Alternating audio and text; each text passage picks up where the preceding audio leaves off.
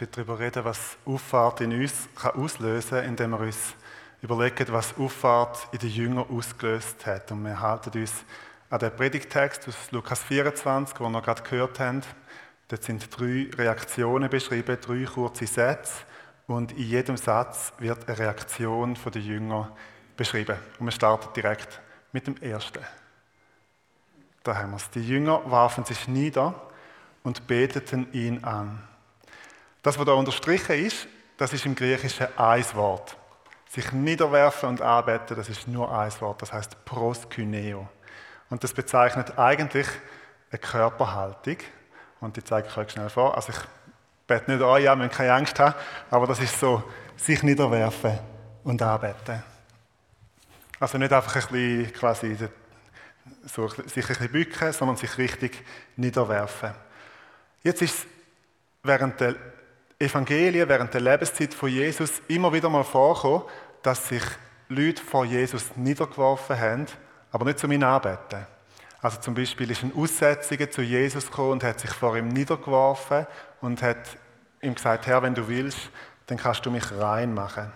Oder einer der führenden Männer von dem Ort, wo Jesus war, ist gekommen und hat sich vor ihm niedergeworfen. Das gleiche Wort proskyneo und hat gerufen, Herr, meine Tochter ist gerade gestorben, aber komm doch und leg ihr deine Hand auf, dann wird sie wieder leben. Also das Niederwerfen allein ist noch nicht Anbetung. Es ist manchmal auch mit einer Bitte verbunden, eben wie in diesen beiden Fällen. Aber was da passiert, das ist neu. Die Jünger bei der Himmelfahrt von Jesus, die werfen sich vor Jesus an, nicht um ihn etwas zu bitten, nicht um noch irgendwie mit ihm etwas zu kommunizieren, sondern um ihn anbeten. Sie fallen vor ihm auf die Knie. Dass ich, wenn ihr mal überlegen, die Evangelien, wenn man so ein zurückdenkt, das Leben von Jesus, seine, seine Taten, seine ganzen Jahre, wo er auf der Erde war, ist, ist es nicht oft vorgekommen, dass sich Menschen vor ihm niederwerfen und ihn anbeten. Mir ist genau eine Stelle in Sinn gekommen, außerhalb von der Lukas 24 Stelle, und das ist ganz am Anfang ähm, von der Geschichte in Matthäus 2. Das möchte ich vorlesen. Matthäus 2, ein paar ausgewählte Vers. Jesus wurde zur Zeit des, des Königs Herodes in Bethlehem, einer Stadt in Judäa, geboren. Bald darauf kamen Sterndeuter aus einem Land im Osten nach Jerusalem. Wo ist der König der Juden, der kürzlich geboren wurde? fragten sie. Wir haben seinen Stern aufgehen sehen und sind gekommen, um ihm Ehre zu erweisen. Proskyneo, zum uns arbeitend vor ihm niederzuwerfen. Und dann im Vers 11 findet sie ihn im Haus und da warfen sie sich vor ihm nieder und erwiesen ihm Ehre. Oder beteten ihn an, kann man übersetzen. Sie haben sich vor ihm niedergeworfen, nicht um ihn etwas bitten, sondern zum ihm Ehre erwiesen.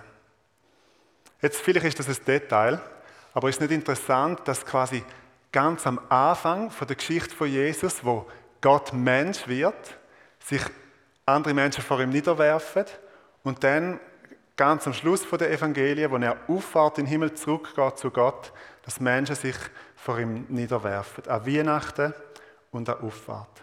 Für uns ist ja relativ normal, dass wir Jesus anbeten. Vielleicht uns nicht gerade vor ihm niederwerfen, das machen wir vielleicht nicht so oft, aber Jesus anzubeten mit Liedern, mit Worten, das ist für uns normal. Aber wir müssen uns das mal überlegen, es braucht relativ viel, bis ein Mensch, ein anderer Mensch arbeitet. Und vor allem in einem jüdischen Kontext, als Jude, wo du aufwachst und vielleicht täglich das Schema Israel zitierst, der Herr ist unser Gott, der Herr allein. Und dass man sich nicht einfach vor einem Menschen äh, niederwirft. Also was da passiert ist, die Jünger haben erkannt, das ist wirklich der Sohn von Gott. Er ist Teil von der Dreieinigkeit. Das haben sie damals noch nicht so formuliert, aber später dann die frühen Kille. Er ist aufgefahren zum Himmel und er hat sich zur Rechten Gottes gesetzt. Psalm 47 erfüllt sich. Er, Gott ist aufgefahren unter, unter Jubel, wie es heißt. Also die Himmelfahrt von Jesus ist ein Grund für die Jünger, um sich vor Jesus niederzuwerfen und ihn anzubeten. Jetzt, ich habe mich vorher da äh, niedergeworfen und das ist uns recht suspekt.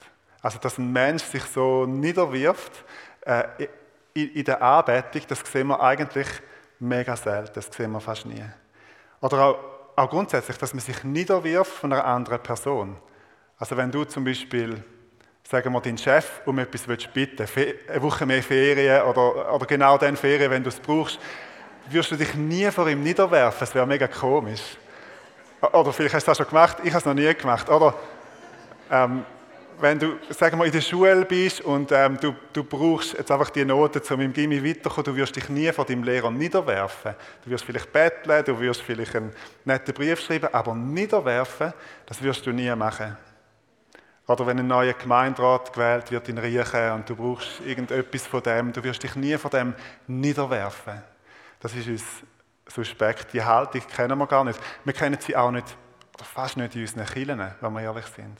Also so anzuknündeln und sich mal ganz niederzuwerfen mit dieser Körperhaltung, das mag es in anderen Denominationen geben und in anderen Religionen ganz sicher, aber in unseren Freikirchen wird ganz selten geknündelt und es wird selten niedergeworfen. Aber die Haltung drückt etwas aus. Sie drückt aus, es geht um dich.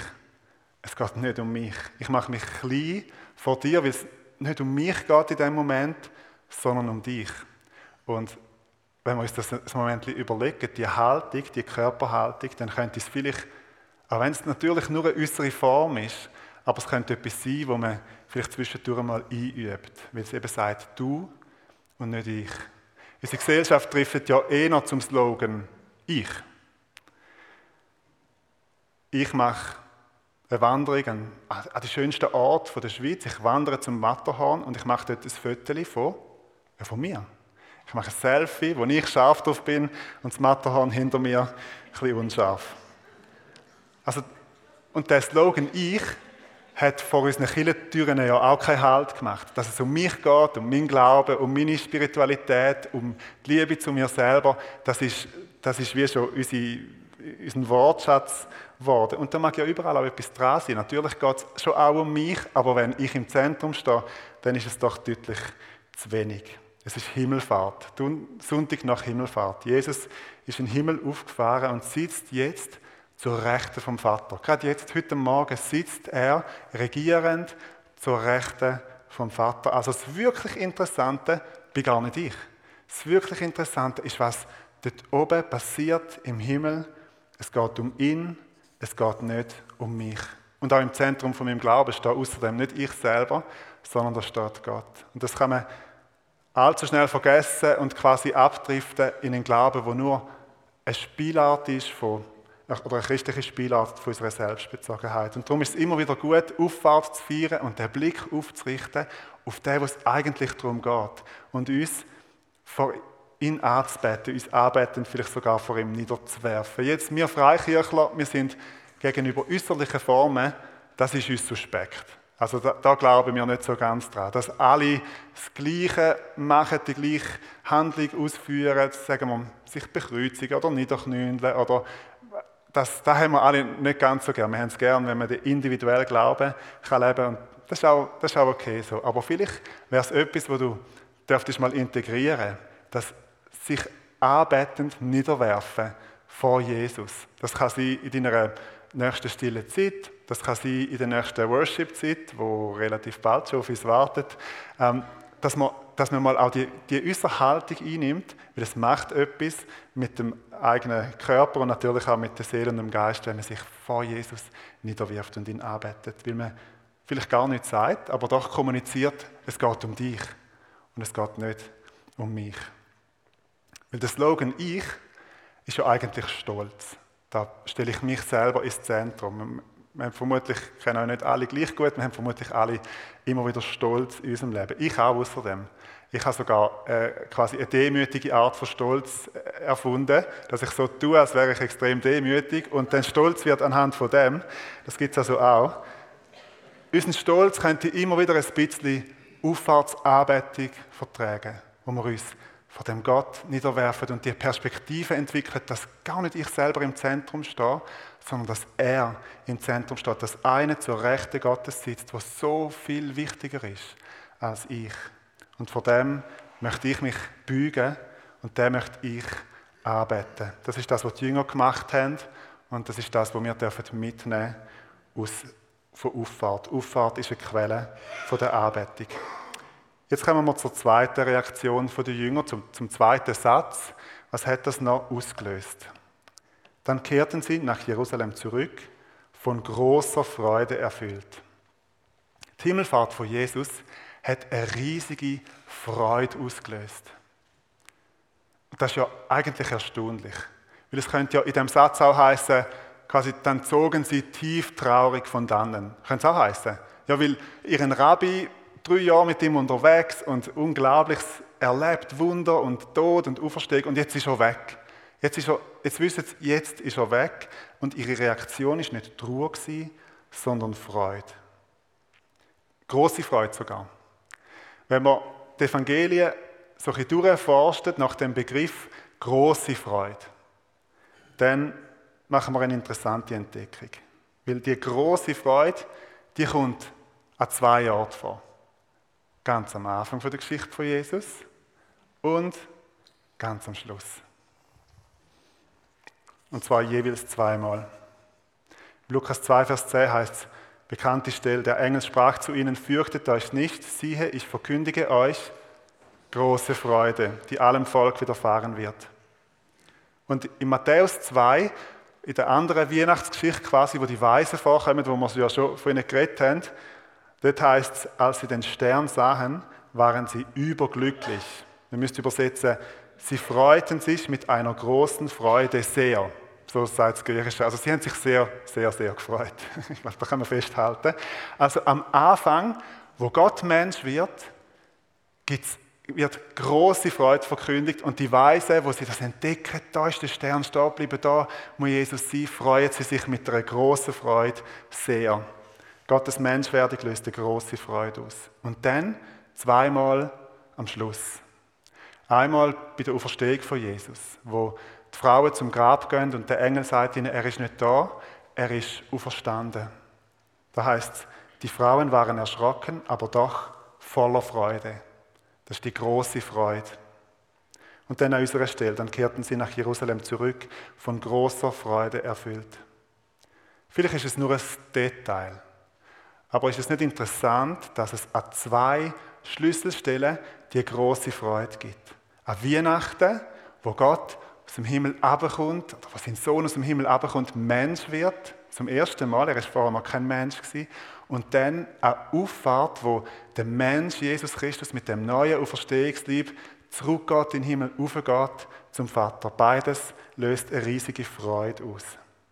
Der Text aus Lukas 24 gibt uns keinen Grund. Er sagt nicht, warum dass die Jünger sich gefreut haben. Aber Jesus sagt an anderer Stelle in, in äh, Johannes 14, Vers 28, bevor er aufgefahren ist in den Himmel natürlich, wenn ihr mich wirklich lieben würdet, würdet ihr euch freuen, dass ich zum Vater gehe. Denn der Vater ist größer als ich. Also Jesus sagt, wenn ihr mich wirklich liebt, dann wäre es für euch toll, würdet ihr euch freuen, dass ich zum Vater gehe, weil Jesus jetzt am perfekten Platz ist beim Vater, wo größer ist als er, beim Vater, dort, wo er hingehört, an dem Ort, wo Jesus ja über alles liebt, bei der einen Person, wo größer ist als er. Die Jünger freuen sich also auch ein bisschen für Jesus, weil Jesus jetzt am besten Ort ist, aber sie freuen sich auch für sich selber, weil jetzt sitzt ihren Rabbi an der Schaltzentrale der Macht, der sitzt zur Rechten von Gott. Und die Jünger wissen, was Jesus machen wird. Er wird Wohnungen bauen für sie. Er wird alles vorbereiten im Himmel, wenn sie eines Tages zu ihm gehen. Er wird für sie einstehen als hohe Priester. Er wird sie vertreten. Und er wird warten, bis Gott ihm alle seine Find zum Schemmel von seinen Füßen macht. Psalm 110, auch so ein Auffahrtspsalm. Die Jünger wissen, dass ihren Lehrer jetzt bei Gott ist, zur Rechten Gottes, dass er aufgefahren, aufgefahren ist den Himmel. Und die Perspektive erfüllt sie mit Freude. Und darum sind die Jünger nicht quasi auf, auf äh, Jerusalem heim geschlurft, äh, tief traurig, sondern sie sind wahrscheinlich mehr oder weniger tanzt. Sie haben sich so gefreut, dass Jesus aufgefahren ist. Auffahrt ist ein Grund, sich zu freuen und nicht zum traurig zu sein. Das hat für die Jünger damals gegolten und es gilt auch heute für uns. Freude ist biblisch. Und große Freude ist sogar sehr biblisch. Du hast allen Grund, dich zu freuen, dass Jesus in den Himmel aufgefahren ist. Weil er, ist dort oben, vertritt dich als ganz Mensch, als ganz Gott, als der hohe Priester. Er sitzt zur Rechten Gottes und regiert. Er hat jetzt schon, heute, wo wir da sitzen, alle finsteren Mächte überwunden und besiegt. Er betet für dich. Er baut dir eine Wohnung als, als ein wunderbarer Zimmermann, wo er ist. Und er wird eines Tages zurückkommen und dich zu, zu sich holen. Während sich die Anbetung still vor Jesus niederwirft, ist die Freude ausgelassen und tanzt. Beides gehört als Reaktion zu der Auffahrt und beides dürfen wir uns auch aneignen, dürfen wir von der Reaktion der Jünger lernen. Jetzt, wir haben alle Probleme. Ich habe Probleme.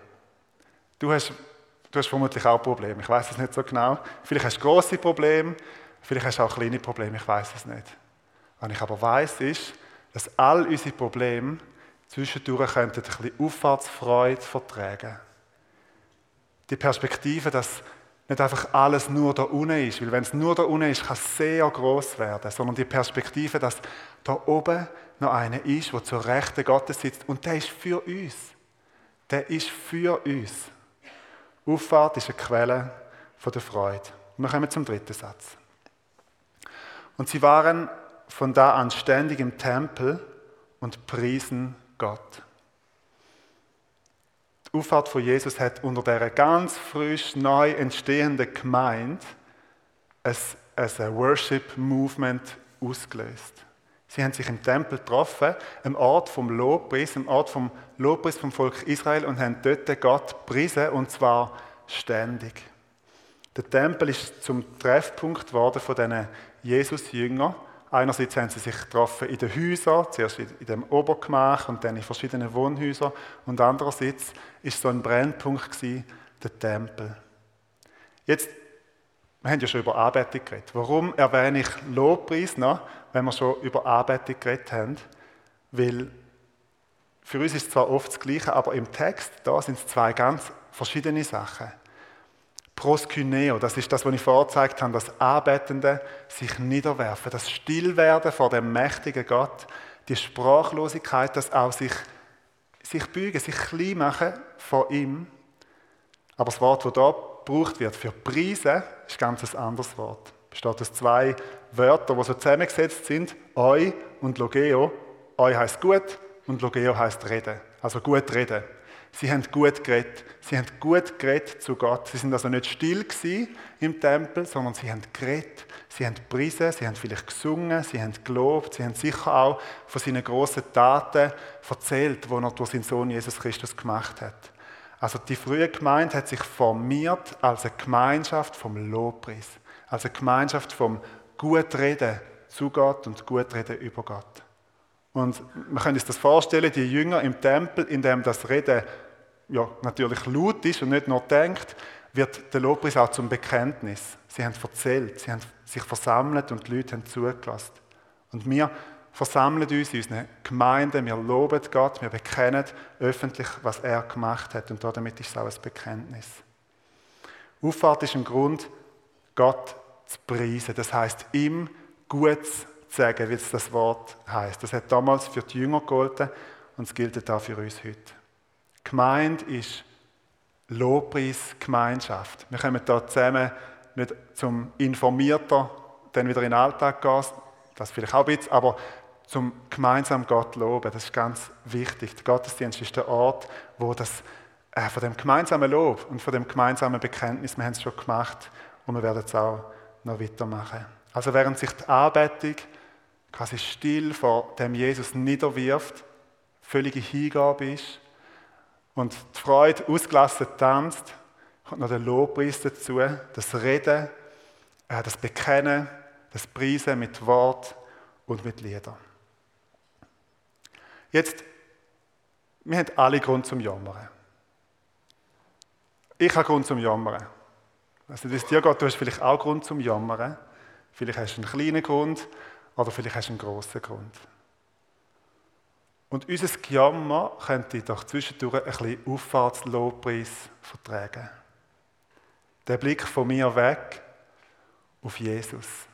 Und die Perspektive, dass völlig außerhalb von meinen Freuden und Schwierigkeiten Gott außerhalb von, von meinem Einflussbereich etwas Wunderbares gemacht hat. Er ist nämlich für mich gestorben und auferstanden und aufgefahren und wir sogar mit ihm. Wir sind mit ihm gestorben, wir sind mit ihm auferstanden, wir sind mit ihm versetzt an himmlische Orte, Epheser 2, Vers 6.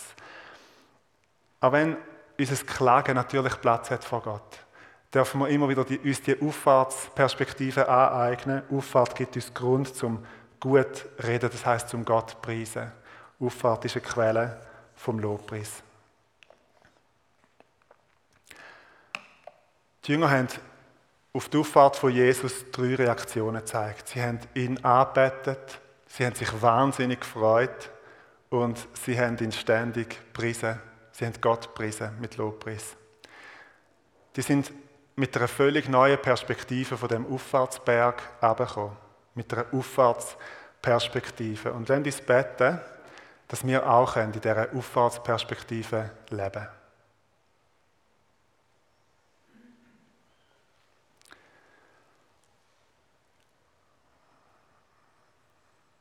Vater, wir beten darum, dass du uns die Perspektive gibst, den Blick auf Jesus, das Verständnis, was das alles bedeutet, das, und ich gesagt habe, und noch viel mehr, dass Jesus aufgefahren ist in den Himmel, sitzend zur Rechten Gottes. Und ich bete, dass das in uns Staunen, Anbetung, Hingabe auslöst. Und gleichzeitig auch Freude und Tanzen und Jubel und Klatschen.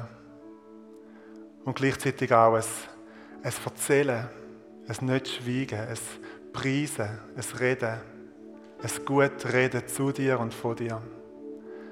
Und ich bete, dass das unseren Alltag darf prägen. Du weißt um unsere Probleme, du weißt um unseren Stolz, du weißt um unser Jammern. Du weißt um all das. Und wir bringen es heute Morgen vor dich und beten, dass auf all diese Themen größerer und kleinerer Art, dass die Auffahrtsperspektive reinkommen Und dass wir jetzt, wenn wir zusammen in die Anbetung gehen, zusammen die Lieder singen, dass, dass wir dürfen dich sehen, Jesus, auf dem Thron sitzen zur Rechten Gottes, wie du regierst. Und dass unsere Leben dürfen von dem prägt sein nicht von uns selber, nicht von uns als Zentrum, als Koordinaten-Nullpunkt, als, als Ausgangspunkt, sondern von dir als Ausgangspunkt. Ich bete, dass du das tust durch deinen Geist. An dem Morgen und dass du es prägen im Alltag. Gib uns eine neue Perspektive, eine Auffahrtsperspektive. In Jesu Namen. Amen.